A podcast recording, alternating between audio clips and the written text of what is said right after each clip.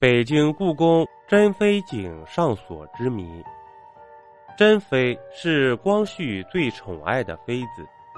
珍妃性格开朗、活泼好动，她喜欢新鲜事物，喜欢过无拘无束的潇洒生活，对皇宫中的繁文缛节、呆板的生活方式十分厌恶，尤其对宫中的尔虞我诈、勾心斗角极为反感。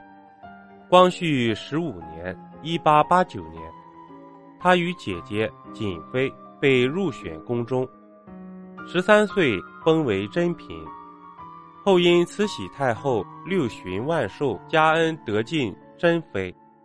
光绪二十年因忤逆慈禧太后及参与卖官活动，被施以始一廷杖，降为珍贵人。次年复升为珍妃。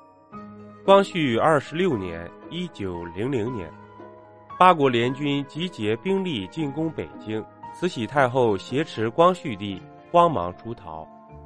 因慈禧太后强词借口带走珍妃不便，留下又恐其年轻惹出是非，有辱皇家颜面。临行之前，慈禧太后将幽禁在锦旗阁北小院的珍妃招至颐和轩，命太监崔玉贵等人。将她推入贞顺门内的井中溺亡。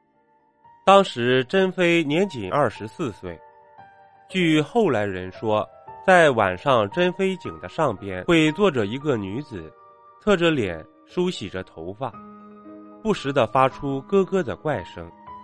后来宫里的人怕生事端，便请高人用铁棍上锁封住珍妃井，怪事就再也没有发生过了。本集播讲完毕，点个关注，订阅一下哦，下集我们不见不散。